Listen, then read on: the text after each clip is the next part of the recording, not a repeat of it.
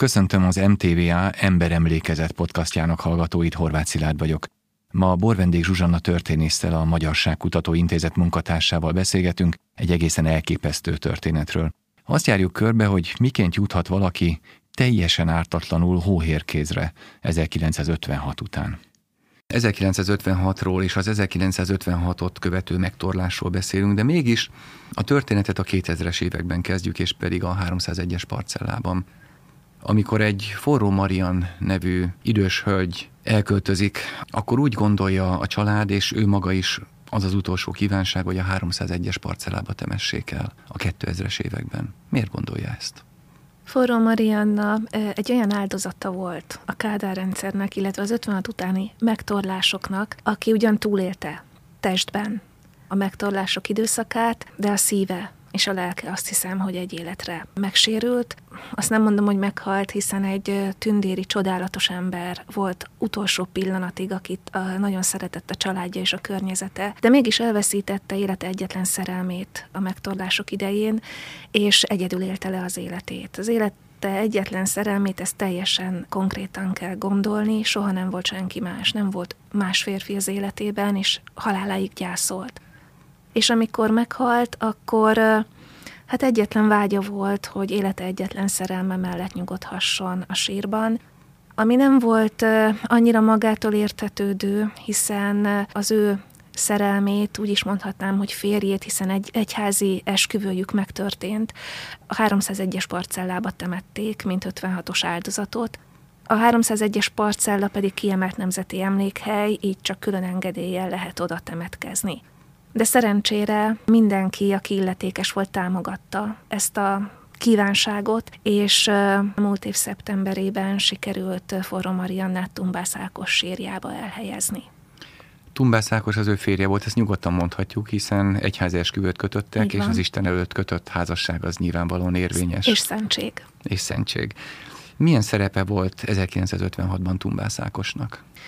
Tombász Ákosnak a szerepe egyébként nagyon érdekes történészi szempontból is, és olyan szempontból is, hogy rendkívül árnyalja az 56-os tevékenységeket és az utána lévő megtorlást is. Ugyanis Tombász Ákos fegyveresen nem vett részt a szabadságharcban, sőt, ő október 27-ig börtönben volt. Ugyanis Tumbász Ákost még gimnazista korában, az 50-es évek elején már kiszemelte magának a hatalom. Ő egy polgári családból származott, édesapja gimnázium magyar tanár volt, polgári humán műveltséget szívott magába az otthonában. Édesapját egyébként 45 után meghurcolták, nem a klasszikus értelemben, tehát pert nem akasztottak a nyakában, de el kellett hagyni a pályáját, egy adminisztrátor lett valami vállalatnál, és gyakorlatilag idegösszeomlást kapott. Tehát ő nem bírta azt a légkört elviselni, amiben ő kényszerült. Tumbás Ákos gyakorlatilag elég fiatalon édesanyja egyetlen támasza lett, miután édesapja ugye kórházba került, és ebben a fiúban volt valami lánglelkű kamasz, valami világmegváltó vágyakat dédelgető, hősiesség, és írt is, tehát benne volt valami költői véna is. Persze nem volt akkor a tehetség, mint Petőfi Sándor, de kicsit ezt a lánglel külletet, ezt hozzá tudnám hasonlítani, ezt a szabadság szeretetet. És ez a fiú írogatott kis verseket, ami miatt bajba került már a gimnáziumban is, eltanácsolták, nem tudott leérettségizni. Mindenféle segédmunkákat vállalt, egy-két hétnél vagy egy-két hónapnál tovább sehol nem maradt meg, mindenhonnan kitették, mert nagyon hamar kiütközött a rendszer ellenessége, és egy koholt perbe őt bevonták, még 18 évesen, aminek ő volt a fő vádlottja, és nagyon szimbolikus a letartóztatásának a napja, 53. július 4-én tartóztatják le, azon a napon, amikor Nagy Imre kormányra kerül, az első Nagy Imre kormány kezdete ez a nap, és ilyen szempontból is érdekes a sorsa, hogy bemutatja a kontinuitást, hogy azért 53-ban itt nem volt akkora váltás Nagy Imre hatalomra kerülésével, mint azt sokáig a történeti szakirodalom próbálta elhitetni, azért itt egy nagyon erős kontinuitás volt a politikai perek tekintetében is. És Tumbász Ákos egy ilyen szempontból egy szimbolikus figura, akit elítélnek, 54 februárjában van talán az ítélet, tíz év kényszermunkát kap, egy demokratikus rendszer elleni összeesküvés szervezkedésével vádolják meg, amiből természetesen semmi nem igaz. Mi az, ami alapján mégis ő kerül a célkeresztbe? Pusztán a polgári származás, vagy közben írogat, beszélget, és egyáltalán így egy kicsit gyanúsá válik? Én szerintem mindez együtt, mindez együtt, tehát a polgári származás önmagában, valószínűleg a szája is járt, mondtam, hogy egy kicsit ilyen lánglelkületű ifjú volt ő, és a versikéket írogatta továbbra is, valamint az állambiztonság szerint egy röpcidulát is fogalmaztak meg. Nem tartom kizárhatónak, hogy ez valóban igaz, és erre épült rá a koncepció.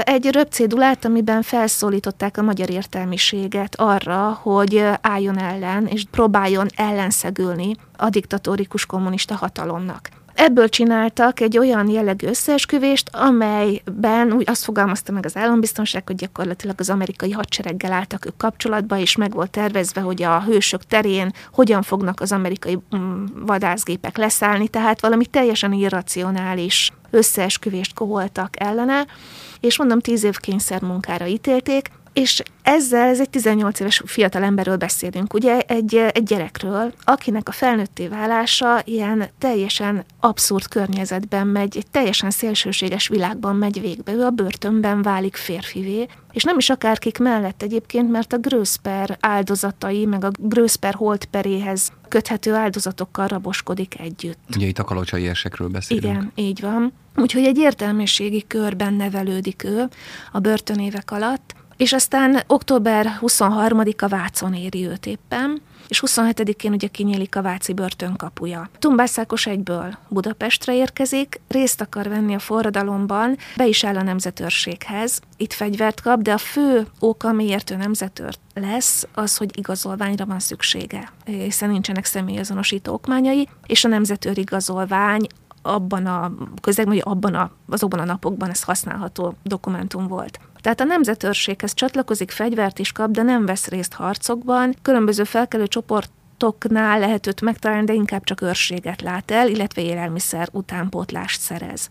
És november 4-e után még nem hagyja el a felkelő csoportokat, tehát ott is talán november 9-ig még próbálnak ellenállni, és ezután ugye feloszlik az utolsó fegyveres csoport is, és Tombász visszatér otthonába az édesanyjához. Az a vágya, hogy mentesítést kér, tehát beadja hivatalosan azt a dokumentumot, amivel kéri a hátralévő büntetésének az elengedését, és úgy gondolja, hogy addig is, amíg ebben döntés születik, ő megpróbál normális kerékvágásba terelődni, és ez az kell, hogy leérettségizzen, befejezze a gimnáziumi tanulmányait, úgyhogy keres valakit, aki felkészíti őt az érettségire, és itt fordul egykori raptársaihoz, és egy papendre nevezetű lelkész az, aki elirányítja őt egy fiatal fiatal vegyészmérnök lányhoz, Forró Mariannához, aki egyébként maga is megjárta már az Andrási út 60-at az 50-es években, ugyanis a Bulányi perben, tehát ez a Bokor közösség felszámolását célzó perben őt is letartóztatják,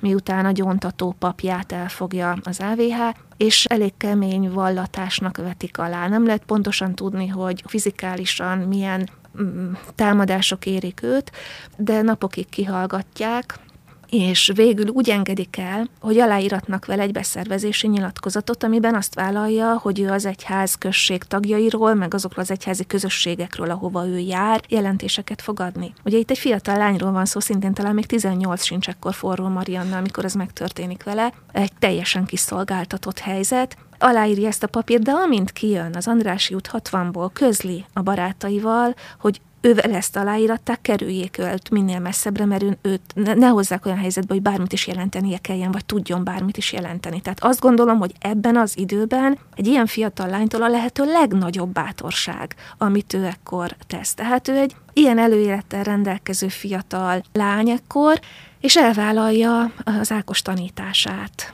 És nagyon hamar, tehát 56 novemberében járunk ekkor, nagyon hamar egymásba szeretnek, már 57 januárjában eljegyzik egymást, de addigra megjön Tumbásznak a végzése a bíróságról, hogy nem engedik el a büntetését, tehát vissza kellene vonulnia a börtönbe, és ekkor vonulnak ők illegalitásba barátok lakásain bujkálnak az elkövetkezendő hónapokban. Ugye Forra Marianna ekkor még dolgozik, tehát ő keresi a pénzt, de egy idő után már ő sem tud, tehát félti Ákost, hogy lebuktatja, tehát egy idő után neki is távol kell maradni a munkáit, tehát nagyon nehéz helyzet ez. Ilyen időszakban keresi meg Tumbász Ákost egy egykori raptársa, aki szintén a forradalom alatt szabadult Vácról, de ő egyből kiment nyugatra, és a nyugati emigráció visszaküldte ezt a fiatal embert azért, hogy információkat szerezzenek a szovjet hadsereg mozgásáról, a megtorlásokról, a kádári hatalom átvételről, stb. és megkeresi Tumbászt. És Tumbász ugyan nem vállalkozik ekkor sem adatszerzésre, viszont néhány cikket eljuttat ezen a fiatal emberen keresztül egy emigráns laphoz, a nemzetőrhöz. És innen egy kis pénz is jut egyébként Tumbásznak, valamennyi bevétel is időnként eljut a nemzetőrtől hozzájuk. De nem csak ez a fiatal ember keresi meg Tumbászt, hanem egy másik, egy F. Nagy Csaba nevezetű összekötő is, aki szintén börtönben raboskodott 56 előtt, csak azt senki nem tudja, hogy ő nem a forradalmi vagy a rendszer ellenessége miatt raboskodik, hanem azért ő egy politikai rendőrségnél kezdi már valaki 45-ben csatlakozik a politikai rendőrséghez, és abszolút köztörvényes okok miatt ül börtönbe egy, egy, egy, egy csaló ember gyakorlatilag, aki sikkasz, stb. És a börtönben őt már a, a rendszer vamzerként használja, tehát ő a bört, börtönügynök és amikor a forradalom alatt, illetve bocsánat, ő már talán a forradalom előtt szabadul hivatalosan a börtönből, feladatokat kap, továbbra is az állambiztonság embere. Ez az F. Nagy Csaba, őt beépítik a menekült áradatba a forradalom után. És ezzel a menekült áradattal nyugatra érkezik, lengyel Alfonzékhoz csatlakozik, ők ekkor, hát az ENSZ Magyar Ügyet Tárgyaló Bizottsága körül tevékenykednek már, és vállalkoznak arra, hogy adatokat gyűjtenek az ENSZ-nek arról, hogy mi folyik Magyarországon. És ez az F. Nagy Csaba jelentkezik, hogy ő nagyon jó út a határon, ő át tud kelni, neki jó ismerettség, hogy meg tudja csinálni ezt az a, a küldönt szerepét el tudja játszani, de amint F. Nagy Csaba ugye hazaérkezik, azonnal a BM-nél jelentkezik, és elmondja, hogy mi a feladat, és kiket kell megkeresnie. Lengyel Alfonz is egyébként börtönben ült, 56 előtt, úgyhogy elsősorban a volt raptársait célozza meg. Így F. Nagy Csaba már nevekkel érkezik haza, akiket felkeres, így kerül bele ebbe a hálózatba Tumbász Ákos is. Nagyon érdekes egyébként, hogy azok az emberek, akiket megkeres F. Nagy Csaba, egy az egybe azt mondják, hogy nem vállalkoznak adatgyűjtésre, nyilván félelemből. Az első számú célpont egy eh, Cerman Lajos nevezetű ember, aki szintén börtönben ül, de visszaviszik a hátralévő büntetésének kitöltésére, még 57 nyarán, tehát ő kiesik ebből a láncból. Viszont még mielőtt letartóztatnák, ő felveszi a kapcsolatot Tumbásszal. Tehát rajta keresztül került Tumbász be a hát nem nevezném hálózatnak, hiszen egymásról nem tudnak, és, és egyáltalán nem is tartják a kapcsolatot. A BM konspirálja össze gyakorlatilag ezt a, ezt a kémszervezetet, idézőjelbe veszem erősen a kémszervezetet, és el akarja érni ezen az F. Nagy Csabán keresztül, hogy bizonyítani tudja, hogy az a lumpen, idézőjelbe vett lumpen elemek, akik már 56 előtt is börtönben ültek, kiszabadulva onnan, külső segítséggel, hiszen itt arról van szó, hogy nyugatra kellene adatokat szállítanunk, tehát imperialista hatalmak segítségével ezek a lumpen elemek azok, akik a forradalmat ugye 56 októberében kirobbantják, és akik harcolnak a szovjet tankok ellen, tehát ezt bizonyítani remek lehetőség lenne egy ilyen kémszervezet összeállítása. És ebbe belekeveredik Ákos, nem tud semmit, tehát nem is vállalkozik adatgyűjtés, nem is tud semmit a kémkedésről, de tény, hogy ez az F. Nagy Csaba is juttat el a nemzetőrhöz néhány írás tőle. Tehát ez az egyetlen dolog, amit ő csinál, hogy cikkeket és verseket ír. Dombász Ákos Forró Marianna bújkál egészen tehát hónapokig, és egyre nehezebb, tehát keresi őt a rendőrség, hogy visszavigyék a börtönbe. Ez is nagyon érdekes az állambiztonságnak a működése, hogy az egyik osztály keresi a tumbász, hogy letartóztassa, a másik osztály meg menti a letartóztatás elől azért, hogy bizonyítani lehessen ezt a kémkedést, hogy össze lehessen állítani ezt a kémhálózatot. Ezért az a belügyminisztériumnak az a részlege, aki a kém hálózatot akarja létrehozni, egy személyi igazolványt is eljuttat az F. Nagy Csabán keresztül Tumbászhoz, egy hamis személyi igazolványt, abban bízva, hogy nem csak, hogy elkerüli a letartóztatást, hanem hogy hát, ha szabadabban mer mozogni, és elkezd adatokat gyűjteni, és kémkedni fog, és akkor megvan a bizonyíték a letartóztatásához. Tehát nagyon érdekes az a fajta konspiráció, amit az állambiztonság ennek érdekében véghez visz, De a, aztán Tumbász Ákos ezt a hamis személyigazolványt nem arra használja, hogy kémkedjen, hanem arra, hogy össze szeretne hivatalosan is házasodni forró Mariannával. El is mennek az igazolványjal a tanácshoz, de rájönnek, hogy azonnal jelenteni kell a rendőrsége minden esküvőt, minden házasságkötést, ezért, ezért letesznek róla, és végül is egy magánlakáson, egy barátjuknál, ahol bujkálnak, Marianna gyóntató atya adja össze őket katolikus szertartás szerint, de még az egyházi anyakönyvbe sem jegyzik be az esküvőt, nehogy véletlenül olyan helyzetet teremtsenek, vagy nehogy véletlenül lebuktassák őket. És nagyon érdekes, hogy nincs más jelen a, az esküvőn, csak az atya, ők, meg a két tanú. De a két tanúból egy az állambiztonság ügynöke. És Tumbász legjobb barátja egyébként, aki tényleg a börtönben is együtt raboskodtak, de hát ezt a fiút fogták, és nem mert ellenállni, úgyhogy tulajdonképpen minden lépésükről jelentett az állambiztonságnak, és nem csak ő, számos ügynök forgolódott még körülöttük, ennek az egész konspirációs hálózatnak, ami egyébként írtózatosan nagy munka, ha belegondolunk az állambiztonság részéről. Tehát ez egy nagyon komoly szervezést igénylő és kivitelezést igénylő dolog, és mindez megérte nekik, hogy ártatlan embereket, fiatalokat belesodorjanak valamibe, aminek aztán tragikus vége lett.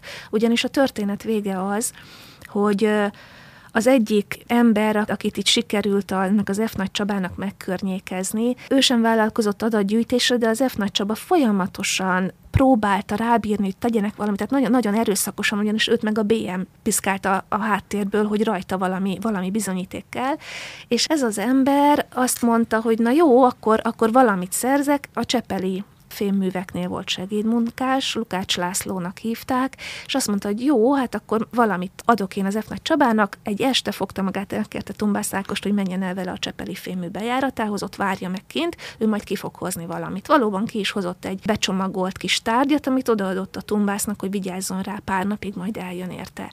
Tumbász Ákos és Forró Marianna megőrizte, nem nyitotta ki, azt se tudta, hogy mi van benne. Lukács László megjelent néhány nap múlva, elvitte a csomagot és átadta F. Nagy Csabának. A csomag nem volt más, mint a Csepeli fémművek belső használatú telefonkönyve, ami hát olyan túl sok kémadatot nem tartalmaz, mégis a BM úgy érezte, hogy végre van valami kézzelfogható bizonyíték ellenük, és hát ők sem tartották, tehát hogy a BM mennyire nem tartotta veszélyes információnak mindent, az is jelzi, hogy megengedték, hogy az F. Nagy Csaba kivigye a telefonkönyvet Lengyel Alfonzéknak, és egy, ennek a telefonkönyvnek egy másod példányát csatolták végül is a bírósági iratokhoz, és egy szakértő megállapította, hogy ebből a telefonkönyvből felfedezhető a Csepeli filművek belső szervezete, és abból következtetéseket lehet levonni arra vonatkozóan, hogy milyen termelést folytat a Csepeli vas és fémművek, mint hogyha ezt más forrásból mondjuk az amerikai titkosszolgált ne tudta volna meg. Tehát ez volt a, a fő bizonyíték,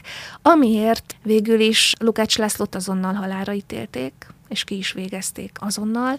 Viszont a másod és a harmadrendű vádlottat, Tumbász Ákost és a már említett Szerman Lajost életfogytiglani börtönbüntetésre ítélték.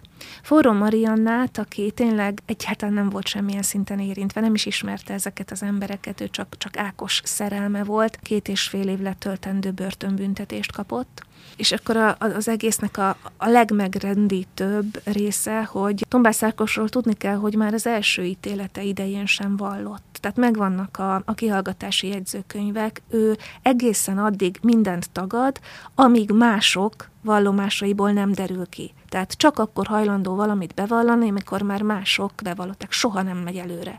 És soha nem hajlandó 18 éves, ugye az első letartóztatásánál elismerni azt, hogy volt felső kapcsolata, bármilyen kényszernek is vetik alá, mert nagyon jól tudja, ha van felső kapcsolata, akkor az a halálát, tehát az életébe fog kerülni, és nem csak neki, hanem a vádlott társainak is. És ugyanezt a bátorságot látjuk 56 után, ugye 58 nyarán tartóztatják le őket. Ugyanezt látjuk, hogy nem hajlandó semmit beismerni rendületlenül tagad, és akkor az állambiztonság rájön arra, hogy egyetlen egy módon lehet szóra bírni Ákost, és az Marianna. Tehát az egyetlen sebezhető pontja a szerelem.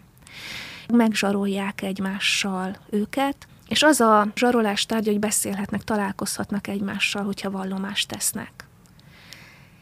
És ez nem történik meg, tehát nem találkoznak, viszont egy levélváltás. Tehát valóban megenged nekik az állambiztonság, és ez, a, ez az utolsó levélváltásuk a mai napig olvasható az állambiztonsági anyagokban, a saját kézzel írott levelük megvan, rendkívül megrendítő és ugye azzal a hittel váltják az utolsó gondolatokat egymással, hogy életben fogunk maradni, börtönbe kerülünk, de életben maradunk, és egyszer majd még együtt fogjuk folytatni az életet. És az elsőfokú bírósági ítélet alapján úgy tűnik, hogy ez így is lesz, hiszen, hiszen Tumbász életfogytiglant kap, ez jogerőre emelkedik az ítélet, mert nincsen fellebbezés. Sem az ügyész részéről, sem az ügyvédek részéről, tehát jogerőre emelkedik az elsőfokú ítélet, és úgy vonulnak börtönbe, hogy még találkozni fognak, de egy-két hónappal később a legfőbb ügyész törvényességi óvást nyújt be az ítélet ellen és 59. februárjában Tumbászákost és Cermant halára ítélik, és másnap végre is hajtják az ítéletet.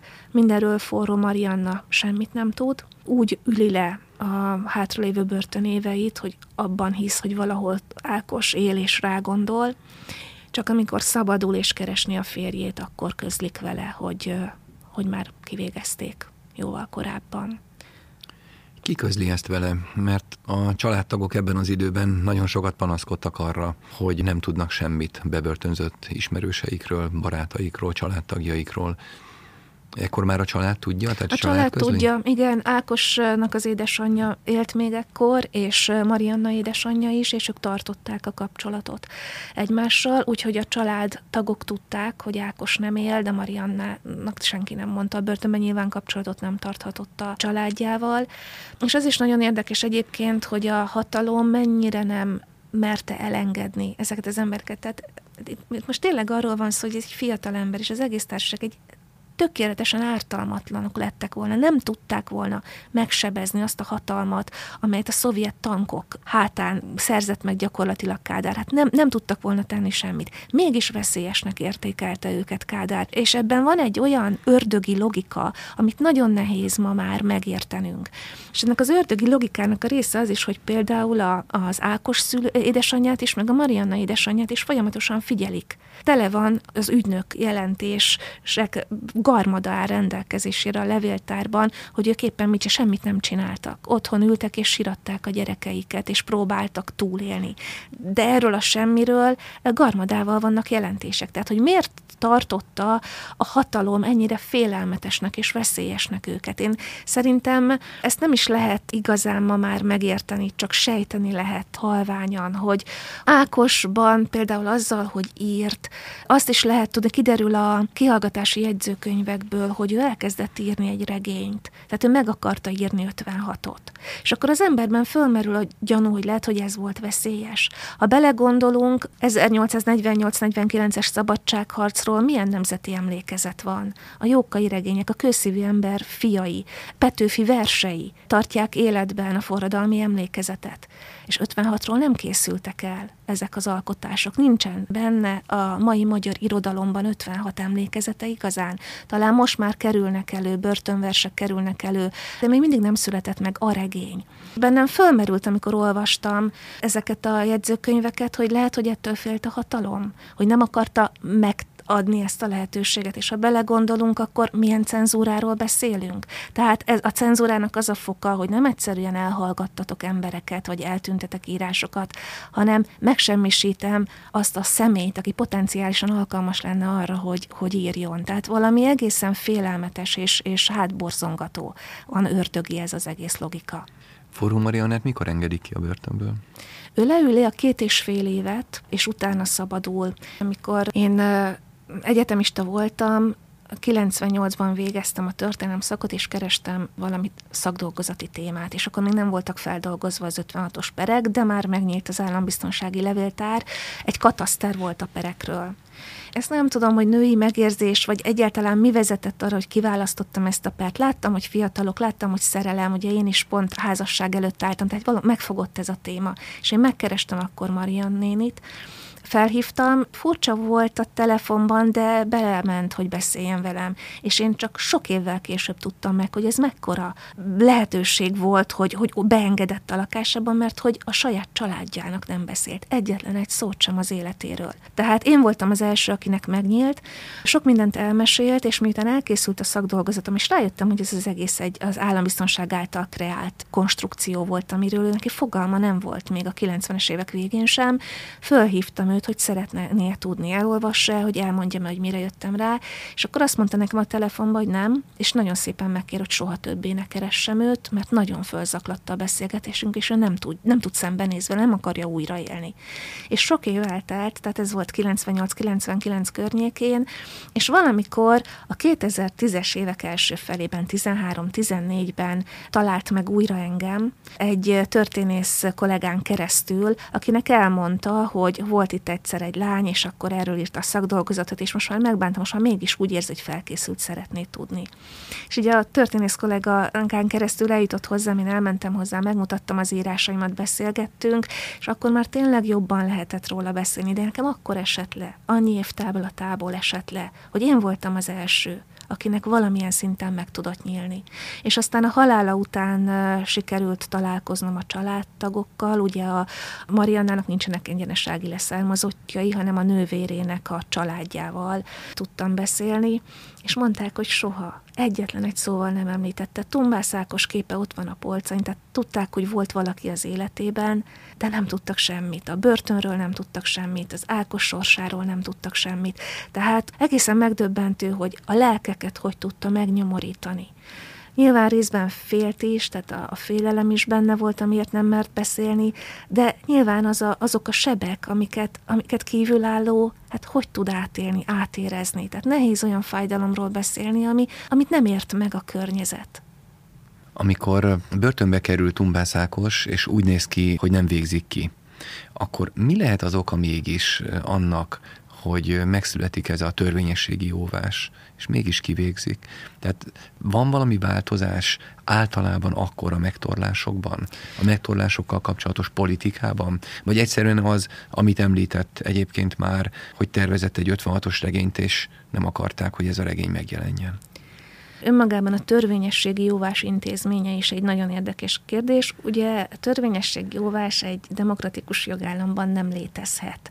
Ez egy speciális szovjet típusú, úgymond jogrendnek az alkotása, és nagyon érdekes, a törvényességi jóvást használják sokszor egyébként, de olyan formában mégis kevés példa akad, hogy az elsőfokú bíróság felmenti, felmenti, nem menti fel, de nem, nem végezteti ki a kiszemelt áldozatokat. Mert itt tudni kell, hogy azért ezek ugyanolyan koncepciós eljárások, mint a rákosi időszakban. Tehát azért itt az ítéletek előre megvannak. És azok a bíróságok ezeket, ezeknek a, az elvárásoknak megfelelnek. Tehát nagyon ritka, hogy valamiért egy kiszemelt áldozatot, már pedig egyértelmű, hogy Tumbászék kiszemeltek voltak, hiszen, mint mondtam, iszonyat sok energiát áldozott arra a hatalom, hogy őket kompromittálja, tehát valószínűleg kiszemelt áldozatok a bíróság mégiscsak egy halálos ítéletet hoz, csak idézőjelben mondom a csakot, egy halálos ítéletet hoz a perben, és ezt elfogadják, és az ügyész is elfogadja. A megtorlások idején nem hiszem, hogy sok ilyen példa lenne erre, de nyilván a rendszer az működik, tehát korrigálja a saját hibáit. Valamiért tumbászt életben hagyják, a terv valószínűleg nem ez volt. Az áldozatok felmutatása, és a bűnösök felmutatása, meg az egész kádári ideológiának a bizonyítása, mint, amit említettem, a külső segítséggel lumpenek által keltett zavargások, ugye ez a, az ellenforradalom definíciója, ekkor ezt valahogy bizonyítani kell, és a rendszer működik, tehát korrigálja a saját hibáját, és így jön a, a legfőbb ügyész törvény érvényességi jóvása. Tehát szerintem itt valami államigazgatási hiba történt. Most ezt, ezt erős, természetesen két értelmiségi cinizmussal mondom, de valószínűleg erről lehetett szó. Hmm. Forró Mariannát megfigyelik egyébként a rendszerváltoztatásig, vagy valameddig ebben az időszakban? Tudunk erről valamit? Forró Mariannát is figyelik, még jó ideig. Forró Mariannát ugye már 56 előtt is, mint mondtam, beszervezték, de soha egyetlen egyszer jelentést nem adott, és már 56 nyarán akarnak ellene készíteni egy pert, mint áruló ügynököt el akarja ítélni az állambiztonság, tehát ez készülőben van. Valószínűleg, ha nem tör ki a forradalom, Marianna akkor is bajba került volna, de mivel kitört a forradalom, ezért erről elterelődött a figyelem, és egy más kontextusban került elő újra Horom Marianna neve. Tehát ő, mint rendszer, ellenes egyén, igenis megfigyelés alatt állt. Igazából nagy karriert ezért sem tudott befutni. Ugye vegyészmérnök volt, és azt hiszem a Ganz Mávagnál dolgozott, de egy, egy olyan pozícióban, ahol tulajdonképpen nem zavart senkit. És vannak róla jelentések, hiszen nem mozgott ő rendszerellenes körökben utána, azért rendszer, rendesen meg volt ő félelmítve, de hitt ő egy, egy mélyen hívő katolikus ember volt, és a hitet nem adta fel. Tehát misékre járt, egyházi közösségekbe járt továbbra is, és innentől kezdve eleve a rendszer ellenségének volt titulálva. Ő mesélte, hogy azért próbált ő új életet kezdeni, hiszen fiatal volt nagyon, és szeretett volna családot, szeretett volna gyerekeket. És ő mindent megtette azért, hogy legyen egy normális élete, de soha nem sikerült. Hogy miért nem sikerült, ez is nagyon érdekes, hogy bezárult körülötte a világ, tehát egy, egy fal vette körül. Abban a pillanatban, ha megtudták, hogy ő kicsoda és milyen, tehát hogy börtön viselt, hogy érintett volt a forradalomban, akkor megfagyott körülötte minden és ha mégis valaki ezen a falon át tudott törni, mégis fölvállalta volna, esetleg elkezdett volna ismerkedni, akkor meg közbeszólt Ákos képe. Tehát a, a férfi mindvégig Ákos maradt számára, tehát akkor meg ő bénult le. Tehát nagyon érdekes. Ezért is mondtam a beszélgetés elején, hogy nagyon különleges áldozata ő a kommunizmusnak, a Kádár rendszernek, az 56 utáni megtorlásoknak. Azt gondolom, hogy ha a kommunizmus áldozatairól beszélünk, akkor ezeknek az életeknek a tönkretétele, a lelkek megtörése is ugyanolyan szívszorító és ugyanolyan fájdalmas, mint egy kivégzés.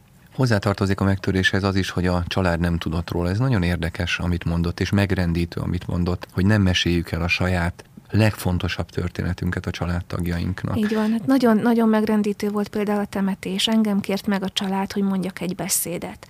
Kiderült, hogy sokkal több mindent tudok Marianról, pedig összesen kétszer találkoztam vele, és sokkal több mindent tudok róla, mint a család, az állambiztonsági iratokból megismerhettem az előéletét. És a beszédben, amit elmondtam róla, hogy ki volt ő, mit élt át, hogy élte át, nem győzött a család utána hálálkodni, hogy ők, hogy ők döbbenet, hogy ők erről semmit, hogy ott szembesültek a temetésen ezekkel a történetekkel, tehát tényleg nagyon, nagyon megrendítő. De ugye itt közeli rokonokról beszélünk, tehát unokahúgokról. Így van, így van. Nővére gondolom ekkor már a nem nővére élt. már nem élt, igen, de a nővérének a lánya és a lányának a gyerekei, unokái voltak ott, igen. És Tumbászákos családja? Tombászákos családja, ugye neki se voltak leszármazottai nyilván. Az édesanyja, meg a szülei meghaltak régen. Nem találtunk családtagot. Tudni kell, hogy Tumbász Ákosnak voltak féltestvérei, tehát az édesapjának az első házasságából, de ők már akkor is külföldön éltek, és hát egy generáció korkülönbség választott el Ákostól, tehát nem nagyon tartották, én úgy tudom, a kapcsolatot, nem is kerültek elő, tehát nem tudunk róluk hmm. semmit. Az egész mintha minta példája lenne annak, hogy hogy lehet tönkretenni egy társadalmat. Igen. Hogy lehet leépíteni családokat, hogy lehet a társadalmat hordozó középosztályt leépíteni. Ön, amikor ott állt a sírnál, akkor milyen érzésekkel állt ott? Ugye tulajdonképpen ön járta ki, hogy a 301-es parcellába temethessék forró Mariannát, tehát hogy a végakarata teljesüljön. Nyilván a családdal együtt tette ezt. Mit érzett akkor? Elégtételt, valamilyen boldogságot? Fura ezt mondani, de hogy hát egymás mellett nyugszanak a sírban. Így van, tehát egyrészt nagy megkönnyebbülés volt, hogy el lehet mondani, hogy legalább halálukban egymásé voltak. Megrendítő is volt egyben ez a megkönnyebbült érzés, és ugyanakkor keveredett ebbe valami hihetetlen hát nem is tudom, büszkeség vagy öröm, hogy én ennek a részesen lehetek, hogy sikerült ezt elérnem. És azt is éreztem közben, hogy valami keretet ad az én pályámnak is, hiszen velük kezdődött az én történészi karrierem. Az ő szerelmük és mint említettem, én, én pont az esküvőm előtt álltam, amikor én megismertem az ő történetüket. És arra is gondoltam, miközben el is mondtam a beszédben, közben ott álltam a ravatalozóban, hogy lehet, hogy az én boldogságom részben az ő tragédiájukból ered mert hogy nagyon fiatalon szembesültem azzal, hogy mennyire törékeny egy emberi kapcsolat, mennyire törékeny lehet a szerelem, hogy mennyire meg kell becsülni azt, hogyha az ember családot alapíthat, ha azzal élhet nyugodtan, akit szeret, talán ez is segített engem abban, hogy sokkal többre értékeltem a saját életemet és a saját boldogságomat, mint amennyire értékelhettem volna enélkül. Tehát úgy érzem, hogy nagyon sokat köszönhetek nekik. És azt gondolom, hogy az ő példamutatásuk emberségből, szeretetből, egymás iránti kitartásból, tehát ez egy olyan szintű példamutatás, amit nagyon sokakhoz el kell, hogy jusson, meg kell, hogy ismerjék ezt a történetet. Ezért is nagyon örültem a filmnek, a dokumentumfilmnek, ami elkészült. Én annak is nagyon örülnék, ha ebből játékfilmet lehetne csinálni. Sokkal több emberhez eljutna, és azt hiszem, hogy ez a történet, hát elmeséltem, tele van olyan kémhistóriának, meg akciófilmnek beillő jelenetekkel is, és mellette a nagyon mély emberi tartalom, a nagyon mély emberség, ami tökéletes filmtéma szerintem. Úgyhogy én bízom benne, hogy minél többek, hogy nem volt értelmetlen az ő sorsuk, hogy nem volt hiába való Ákos halála és Marianna szenvedése, hogy példát mutatnak, és ezzel az emberséggel javítják, a társadalmat jobbá teszi az embert bennünk, ha megismerjük. Igen, hát így beszél a halál az életről és a történelem a jövőről. Köszönöm a beszélgetést. Én is köszönöm. No, akkor megszólítjuk a filmrendezőket is, talán ráakadnak erre a témára. Aki hallja, adja tovább. Akinek pedig tetszett a beszélgetés, keresse az Ember Emlékezet podcastot, hogy ne maradjon le a következő adásokról. Köszönöm a figyelmet.